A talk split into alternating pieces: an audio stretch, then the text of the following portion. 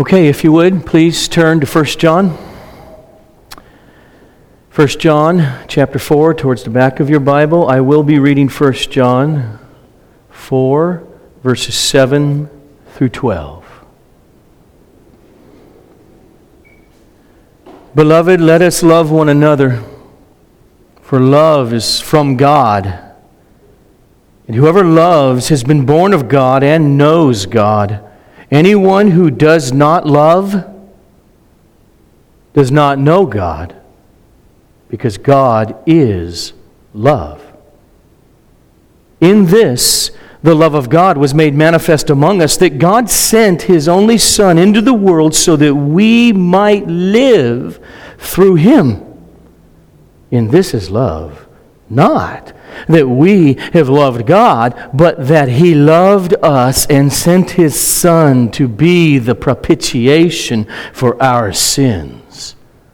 Beloved, if God so loved us, we also ought to love one another. No one has ever seen God. If we love one another, God abides in us, and His love is perfected in us. Blessed is the reading of God's holy, inerrant, infallible word through the Apostle John to us this morning. Father, may we, as we saw last week in the previous paragraph, have ears to hear Oh, may it be true that none in this room die without the experience of the truth of those who are of God, born again, born of God. Listen to us, the apostles, in the gospel we preach. May that be true. And to that end, this morning, would you help me unfold this penetrating? Scary and joy filling and thrilling text. Help me resay that which John does mean by your Spirit. To the glory of your name. Amen. Now, it was kind of hard to start even reading that text without singing. I don't know if any of you, I don't even want, I can't even do it, but you know that song, right? Beloved, uh, let us look at. Because in this passage, these are some of the most familiar words within Christianity. And as we look at this, I just want you to know before I start, just have a little bird's eye view. There is only one main exhortation.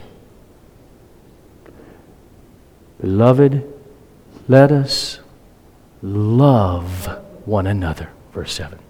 And he repeats it in verse 11 we also ought to love one another. And the rest of all those other words are arguments, reasons underneath it for why we better obey. The first argument is in verses 7 and 8. Why should we love one another? Because God is love. The second argument is there in verses 9 and 10. You should love one another because don't you understand what God's love to us who proclaim to be Christians means and what it took and how he sacrificed his son and how his son lay down his life? That's why you are to love one another. And the third reason is in verse 12 no one has ever seen God. But if we love one another, God, the one we can't see with your eye, you see the effects. God abides in us, and His love, which is in us, is manifested. It's being perfected in believers.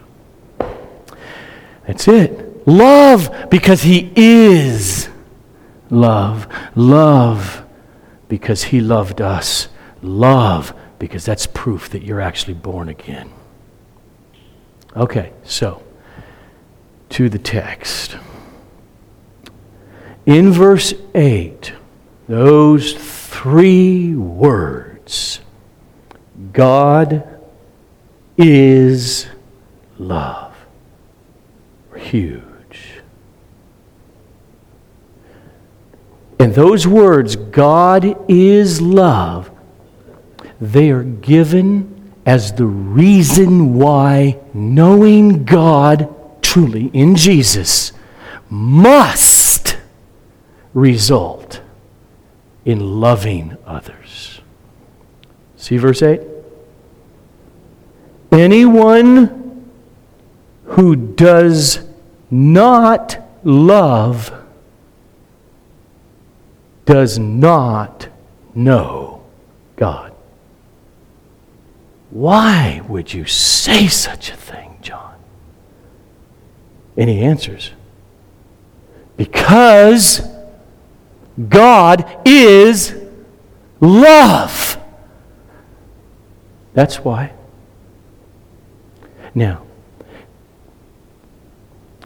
this seems to say that non Christians don't love at all.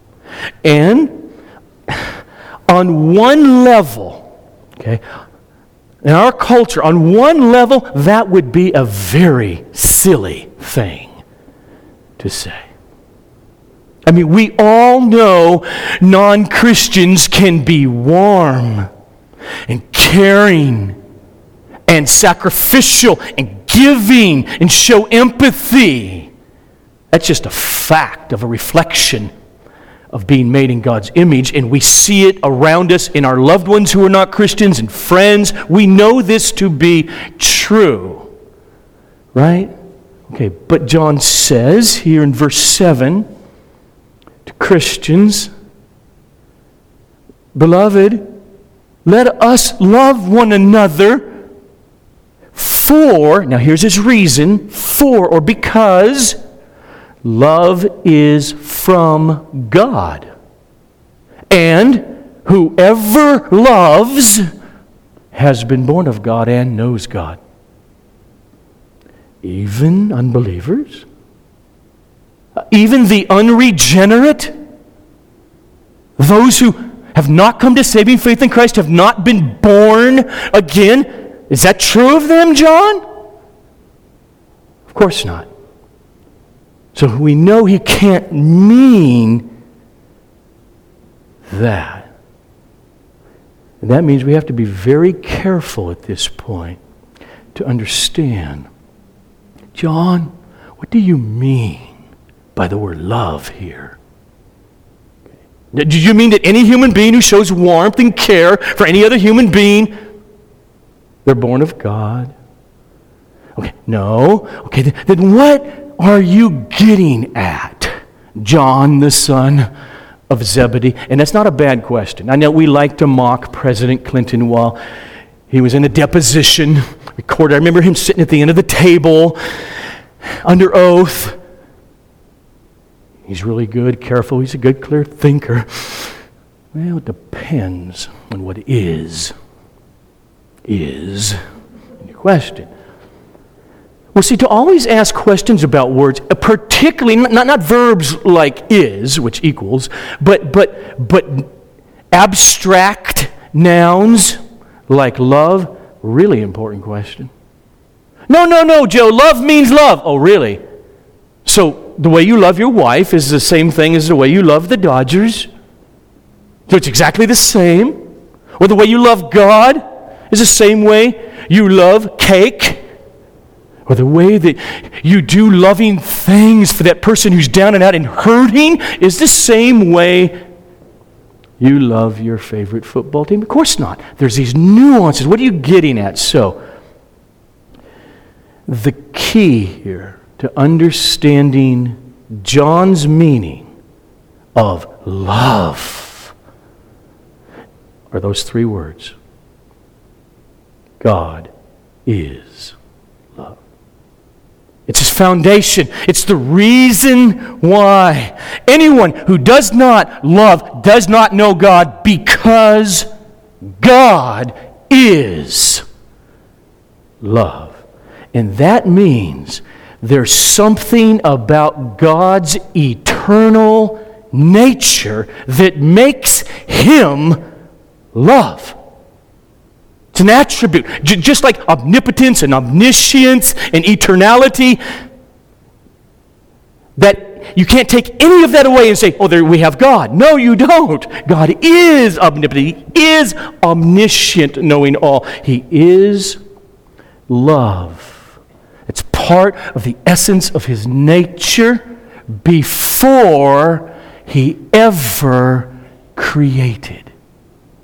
Before there was anything except the eternal one, God before he created human beings as objects of his love. God was love. How could that be? How could God, at his core, in his essence, be love without any creatures to love? If you would, I want you to flip over to Jesus' high priestly prayer for a moment. John 17.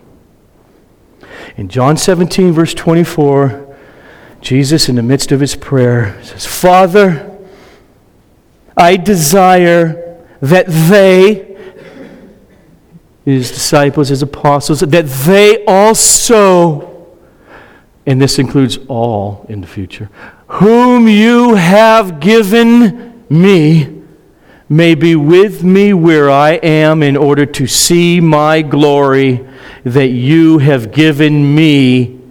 Now, here's the kicker. Because, Father, you loved me before the foundation of the world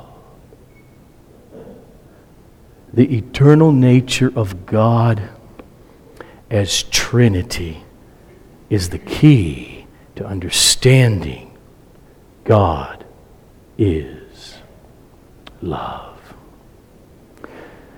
God never has, has been anything other than fully complete, happy contented. And that would be impossible if God failed to behold and to love and to rejoice in that which is the most beautiful, worthy, lovable, delightful object in existence which happens to be himself. And that's why God never has been anything other than eternally conscious of himself. Uh, we all do that. We, we, we all shower and you, you're, you're going over a conversation with somebody and you're even viewing yourself from the outside. You're very conscious of who what you, you think you are, right? You, are finite. We're all finite. It's just, it's just a reflection of the eternal, but it, but it can't get anywhere close to matching it because He is infinite. He is omnipotent. He's omniscient. So when God contemplates with knowing of Himself, there are no bounds. So much so that God has eternally, as the subject, been beholding himself as his own object in the Son, standing forth before him. And the Son has reflected back that delight and joy and worship in the object of the Father from all eternity. And he did not fall short of doing it fully. He has been doing it omnipotently. Therefore, so much so that that community of love that the Father has for the Son and the Son has for the Father has eternally it's, itself been standing forth, personified as the third person of the Holy Trinity. God is love. The Holy Spirit is the personification of God's eternal community of love that the Father has for the Son in his perfect divine nature, and the Son for the Father. He's love. Now, if you're in our text, 1 John 4, I want you to look at the connection between verses 12 and 13 for a moment. Hold everything I just said in your head if you can. Verse 12 No one has ever seen God. If we believers love one another, Watch. What's the conclusion he draws? What does John draw from that? What would that mean to John? Then that means God lives or abides in us and his love, which he is, is being worked out, perfected in us. Now, watch the connection with the next verse? By this we know that we abide in him and he in us because he has given us of the third person of the Trinity. See, those two things, verse 12 and 13, are saying the same thing in different words. God's perfecting love in the believer is the result of the giving of the Holy Spirit, who is the personification of his love being worked out in the believer. That's the love John's talking about. And that is why an unbeliever, a non Christian, doesn't have that kind of love. So now back to verse 8. John makes the connection between believers being indwelt by this God who is love and being a loving person towards others down here horizontally. He, he makes that connection by saying this If you are not a loving person. If there's no fruit, day after day, week after week, month after month, that's how Jesus talked, right? About the fruit, you know him by the, the root, vine. If you are not a loving person, not, there's no evidence for this as a broken, undone person who will never do this person perfectly. But he says, if you are not a loving person, then you don't know this God. That's what he says. Why? Because when you become united with him through new birth, which is by the Holy Spirit, as the wind blows, Jesus says, So what happened? I got born again. You don't even know what happened, you know where it came from and you were changed. When that happens, it's because the perfect eternal love of the Father for the Son, personified in the Spirit, came and indwelt you and changed you. And that's why John is so confident to say so easily what he says. You have no fruit of that, it's not there at all, then you don't know him. To him, it's an impossibility for born again people not to have fruit of loving others.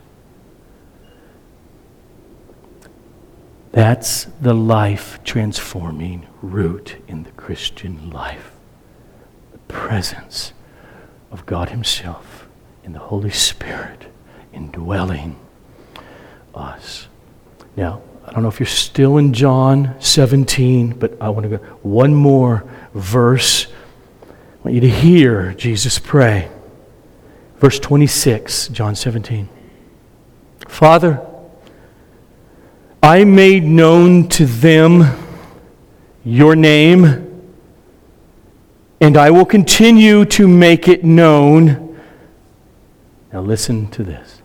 Why? Why are you praying like that, Jesus? I, will continue to make it known, Father, so that the love which, with which you, Father, have loved me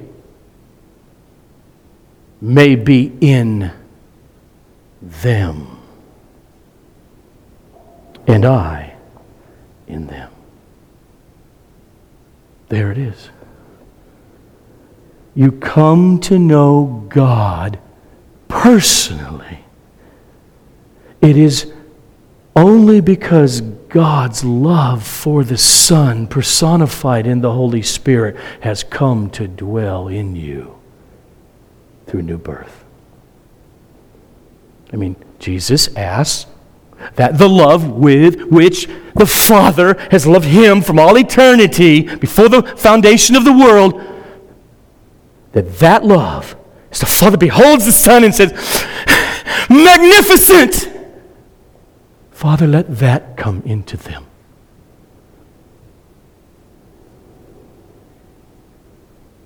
Restated, to know God is to love the Son. Not to the degree of omnipotence and omniscience, but as Paul would write, as a down payment, you have a taste of the real. But it is at its core to love the Lord Jesus Christ in the hearing of the gospel as the Father loves him. Because that's the love that's placed in us. And therefore, for John, you cannot claim to be a Christian. Say, I believe in Jesus. If you in no way, to, there's, if there's never been any, again, you got to watch degrees here. Don't you can't just hear this. This is all mixed up with pain and confusions in life, but there's something in new birth that has happened that says, I am enthralled with the Son became man, died for me, and was raised. Because that's who God is towards the Son. And if he's in you, that's in you. See, that there, that's the essence of saving faith. Loving God is the treasure that fills the emptiness that is there without God, in which we were all born in spiritual death and emptiness and hatred for the one true God until we were born of God in the preaching of the gospel by the Spirit. Okay. So now the question is how does that love he comes in and yes and i love him vertically that love doesn't it can't mean god's really needy so i love him by feeding him a sandwich because he's hungry. It's, it's not a benevolent love helping him out. It's a love like you love air. You don't work for air. You don't do anything for air. Air is what you need. I love air. Give me air. Give me God. You're my life. You're everything. Vertically. How does that, according to John, therefore, translate into me not doing that to you, but being benevolent towards you? Laying down my life for you, feeding you because you are needy. How does that translate? That's what verses 9 and 10 set forth in our passage. So let's read it.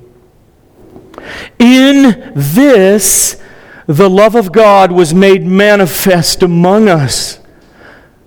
That God sent. Okay, now, not just a love for God for God, the Father and the Son, the Son and the Father, now towards creation and creatures.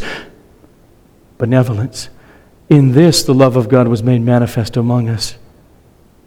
That God sent His only Son into the world so that we would be fed the eternal water, eternal bread of life, so that we might live through him.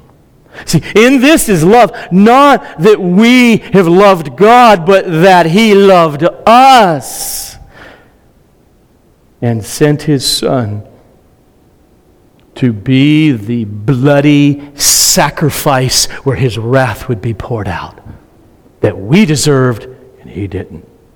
That's what he means by sent his son to be the propitiation for our sins.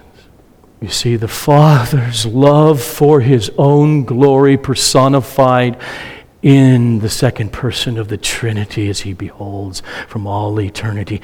That love for his own glory had desire to extend that glory outward and create in order to demonstrate how glorious he is. To create a world in where sin would be, so that he would show how valuable he, God, his glory, is in wrath against those as dependent, finite creatures would look at him who made them and say, You're not so great. Thank you anyway. But that's not the, the bottom line reason why he created. It was so that in the backdrop of the holiness of his glory, through wrath, he would show how glorious he is in mercy to sinners who deserve that wrath but will not get it. And he will show it took nothing less than the second person of the Trinity to become one of you and to lay down his life, showing the gravity of what it takes in order to forgive you. That the Eternal One, in true humanity, would on your behalf receive the justice that you deserve. That's how glorious I am, God is saying. John uses that. There's God's benevolent love. Did You just hear it again. In this, the love of God was made manifest among us, that God sent his only Son into the world so that, it's amazing when you think about it, we might live through him. And this is love, not that we loved God, but that he loved us and sent his Son to be the propitiation for our sins. Now, here's, the, here's John's point. Since that's true, therefore, verse 11. Beloved, if God so loved us, we also ought to love one another. In other words, a person who claims, I'm born again, I'm a born again Christian, which, if they even understood what that meant, it means God's eternal delight, joy that He has in His Son above all things has come to dwell in me and it's changing me. Okay? That's what that really means. But, so, but a person says, Oh, I'm born again, but lives their life. And remember, this is John's flow of this letter about walking in the darkness. Don't do that. Walk in the light. There's a pattern of life. But if their pattern of life is totally against God's purposes, like He sent His own Son to love you, we also ought to love one another. He says, How in the world does this love of God, who is God Himself in you, that's what he's doubting. John is saying, if there's no fruit, there's no battle against your flesh, which wants to be absolutely narcissistic, that is our flesh forget about everybody else. That's constantly with us. It's the essence of sin nature. But if you're born again, there's a battle because someone's in you who says, The Son is greater than all. And it says, He so died for me. I ought to love others. And that's in there. And the Word of God is what constantly brings it out. But John says, if it's never coming out, And then he's called into question whether you have ever tasted and seen by the Spirit of God, who is the love of God for God, whether you've ever seen and tasted that he is good to you. He's calling into question whether you have ever been born of God, have saving faith. Now, I wonder if your mind at all is turning, if you're paying attention to the flow of John here, and you can feel a theological difficulty from what he says here and what he's been saying really throughout the letter. Let me read verses 7 to 8 again and see if you hear it. Beloved,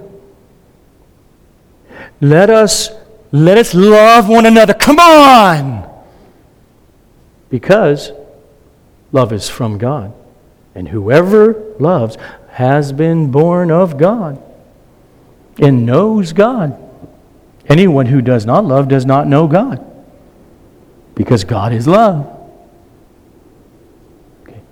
John seems to be saying that the fruit of loving one another in the body of Christ is a necessary result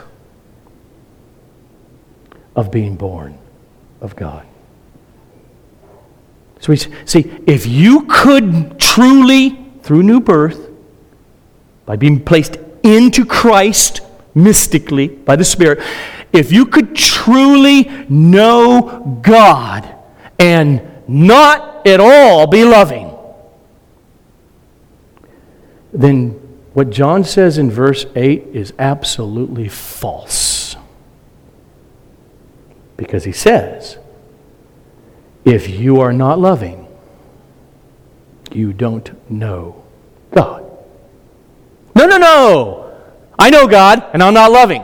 Well, I'm going to go with John, okay, on that one. So, he seems to be saying, you know, as birds fly, their nature. As dogs bark, it's their nature. As worms burrow through the earth, that's what they do. So Christians act lovingly. I mean, he seems to be saying that. And so at this point, Detective Lieutenant Columbo, probably what, 30% now even know who I'm talking about, would, would start to scratch his head, his disheveled way, and okay, just, I got just one more question because it's been keeping me up late at night. My wife kicks me out of the bed because I toss and turn, so could you please help me with this? If it's true that one who knows God will necessarily be a loving person, then why does John command us to love? Beloved, this is a hortatory subjunctive in the Greek. It's, it's the way that you include yourself in the plural and com- give commandments. Love one another. Let us love one another. Why is he commanding us? When the foundation is because love is from God, and whoever has been born of God and knows God, they love. And if they don't love, it proves that they're not of God. Because to be a Christian means He's in you, and God will work out love in you. It's Him doing it. So why does He command us? Got it? Yep. Okay. So if you were here last week and last past, I just want to start there and what we saw last week for a moment, because it's the same dynamic, you know, of asking this question: How does this work? How does this Christian life thing work? And what we saw last week is that our ability to listen to the gospel, the truth, the Scripture, and to listen with ears to hear, to listen, in other words, savingly, is ultimately owing to the work of the Holy Spirit of God applying the cross of Jesus to us. He does it. It's all Him. He doesn't do it because we did something and then he responds. It is sovereign mercy of calling to faith. That's what we saw. But then the Apostle John, Apostle Paul, Jesus, and I, and, and I do. And if you're a Christian and you're talking to people, I hope you do. Then we go on to say, I plead with you. Believe this gospel. Hear the command. Do this. Soften your heart. Give ears. Put yourself in front of the word. Listen, listen, listen. Open your heart. Be saved. In doing that, in saying, Oh, you can't be saved unless God's sovereign mercy grabs a hold of you. If I go on to say, Believe it, is that a contradiction to what I previously said? In other, is it inconsistent to say no one will ever believe because of our state of spiritual darkness that we're born into? Unless, no one will ever believe unless first new birth happens by the Spirit. But then to go on and to plead with spiritually dead persons to believe, is there a, a contradiction there? No. Actually, biblically, those two go hand in glove. Just think about it for a moment. If the, if the Word of God, if the Scripture the preacher, Paul says in Romans 1, the gospel, that is, this message of Jesus Christ, and all that includes her, as it goes forth, he says that gospel going through human beings preaching is the power of God unto salvation. If the Word of God is filled with the very power of God, then it's no contradiction whatsoever for the Lord Jesus to call forth a dead corpse of Lazarus. The eardrums did not work anymore. He is already decomposing. There are no brain waves, yet he speaks. Lazarus, come forth. And there's no inconsistency because that's how God brings physical dead bodies back to life, and that's how he brings dead souls to life. I mean, from the beginning of the Bible, it's right there in creation story. Then God said, Let there be light. And when God calls light to be, it cannot do anything other than come into existence through His Word. And so the church, for centuries and maybe centuries to come, goes on preaching the gospel about God who is holy, about the fall, about sin, about your sin, about darkness, about you don't have it in you. That's how dead in sin you are. Yet He sent His Son in order to purchase new life for you. This is how He did it, fulfilling prophecy after prophecy after prophecy. And on the third day, God raised Him from the dead. Therefore, what do we do? Believe in the gospel. There's the command. And you tell them. And guess what happens? Some do and some don't. And those who do, we look. We look into what God says about it. And those who do, we see that it is only because in the preaching of the gospel, God sovereignly acted to bring them to life. He shined, He called new life into existence. This is how Paul says it in 2 Corinthians 4 6. For God, and then he goes back to the Genesis creation account. For God, who said, Let light shine out of darkness. That God, talking about Christians now, has shone, shined in our hearts to give the light of the knowledge of the glory of God in the face of Jesus Christ. And so, John, he said last week, the reason we who listen, believe, confess the apostles' words is because, remember, greater is he who is in you than he who is in the world. God's word, by his sovereign grace, creates what it commands. Okay.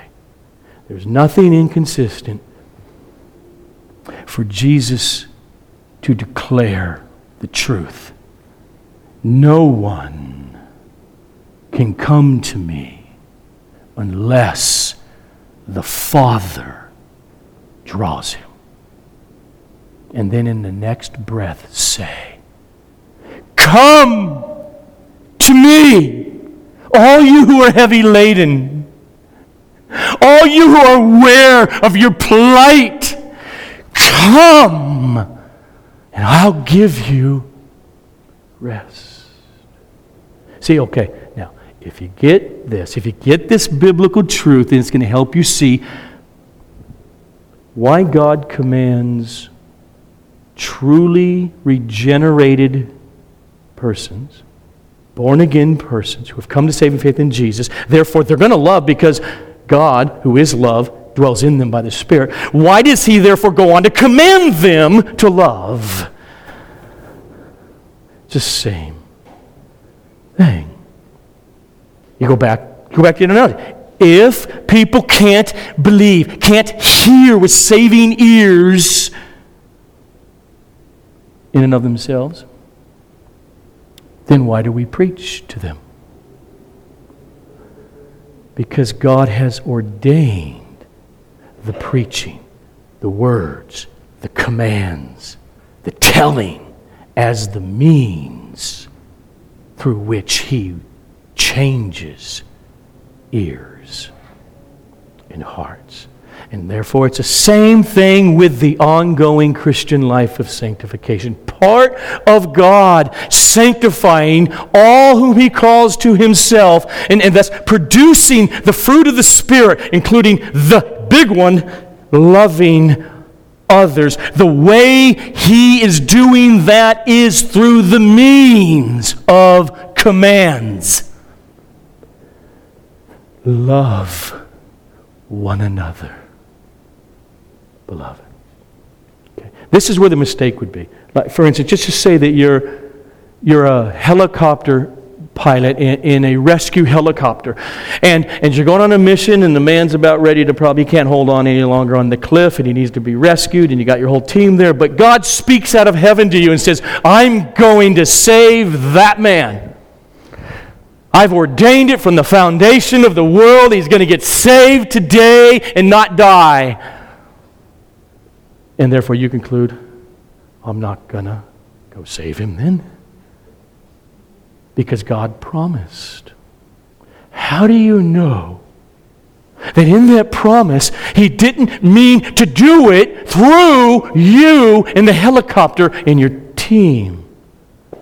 So here, here's the bottom line God has sovereignly ordained that all who are born again will love, absolutely. But he has done so because they will be commanded to love. They will be warned against not loving. And ultimately, those who are true and the Spirit dwells in them, there's ups, there's downs, there's repentance, but ultimately they will be filled with great joy in such commands that are their life and their sanctification. They listen to them, in other words. Isn't that what we saw in verse 6 last week? We are from God, the apostles, their word, their message. Whoever knows God listens to us. Even when we say, Beloved, let us love one another. Whoever is not from God does not listen to us. See, this there is, that's the structure of the Christian life. It's a structure clearly of the whole Bible. Become what you are. Some of us have been to seminary, they, throw around the grammatical terms. It's the indicative thus God did, thus God did, thus God did, sent his son, did that. Bump. You're Christian. There it is. You're justified by faith alone. Absolutely. And then there's the imperative that flows out of it. And the imperatives are not to become something you're not, the imperatives are to live out what God has made you. And you will if you're true, which proves that He has made you a new creation. Isn't that how Paul said it in Philippians 2? Work out your salvation with fear. Fear of what? Unbelief. Fear of dull ears. Fear of disregarding anything you're hearing this morning. Work out your salvation with fear and, and trembling. Okay, now watch. Watch, watch what's underneath it. Because it is God who is at work in you, both to will and to work according to his good pleasure. He is sovereignly doing it through commands when we grasp the biblical mindset and you see this is the Christian life, it will protect you from that horrific thing that comes from your sinful nature, the flesh, called legalism. Because as much as you are walking powerfully with the Father by the Spirit in the gospel this week, and fruit is overflowing in your life of good works, which He has preordained that you should walk in them. You, when, to the extent you live in this and know this, there is, you will know there's no ground for boasting, but for the grace of God. But it not only protects against that legalism, it guards against a problem that is rampant in the evangelical church world today. Indeed, I even say in some of the young, restless, and reformed churches today, and that is the spirit of lawlessness. I don't need commands, I don't need warnings. We're under grace, not law you cannot boast in God's sanctifying work when you really understand what He's doing. You can't do it. And you cannot ignore commands that God has ordained in order to produce those sanctifying works in you. All right. Just two more minutes. What I want to therefore do, I know this is heavier than usual. So I would just want to read now my paraphrase of the whole passage again, which means to restate it in different words than John wrote it to try to bring out how I'm seeing the passage. And then I'll close this. John is telling us those of us who are being saved in Christ, let us go on loving one another. The first reason is because the kind of love I, John, am talking about comes from God. So, whoever manifests this love is showing that he or she is born of God's Spirit and personally knows God. The opposite is also true. If one doesn't have any fruit of loving others who are also born of God, then it is evidence that they don't know God. Why do I say that? Because God is love. If they really knew Him by being indwelt with His Spirit, who is the personification of love, then that love would come out and spill over onto other persons. And the second reason we are to go on loving one another is because what it looks like to love others was demonstrated by God when He sent His Son to become human and to die so that we might live empowered by His Spirit. By the term love, I mean not that we loved God, but that God loved us and sent his son in order that Jesus would be the bloody substitutionary sacrifice for our sins. And therefore, beloved, since God so loved us by Jesus coming and laying down his life, we also ought to love one another.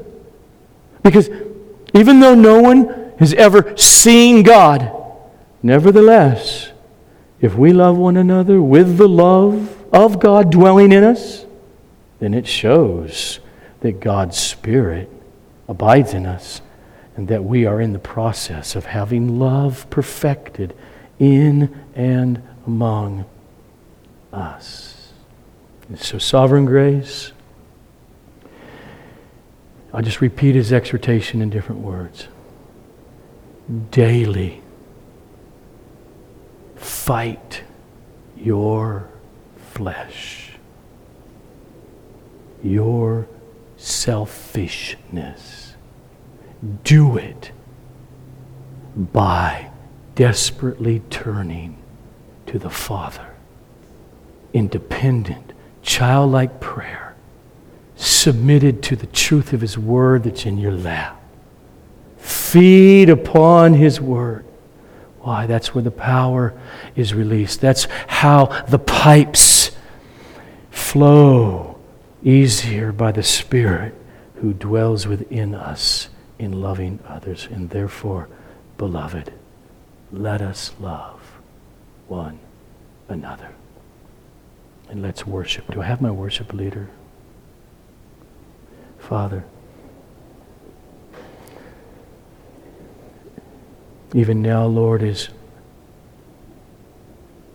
melody goes forth, we do it because we want to use every means, Father especially this one that is so biblical in your Psalms, to draw out of our affections and our hearts the truth that we have heard here this morning. Would you continue to work in us, in each individual, in only the ways you know by your Spirit, to cause repentance to cause this great hope of the gospel of Jesus who has reached down and died for us even when we were lost in our sins and long before we were born. Oh, and may we ever, day by day, rejoice that yes, I'll make it. Only because Jesus bought it all. He bought my walking, He bought my living, He bought my repenting. He bought my loving. He bought those delicious fruits on the tree of my life and those little fruits in every piece of it. And He bought my obedience to work out my salvation with fear and trembling because to whom else shall we go? You are the object of all eternal delight. Thank you, Father, in the name of your glorious Son, whom you sent. Amen.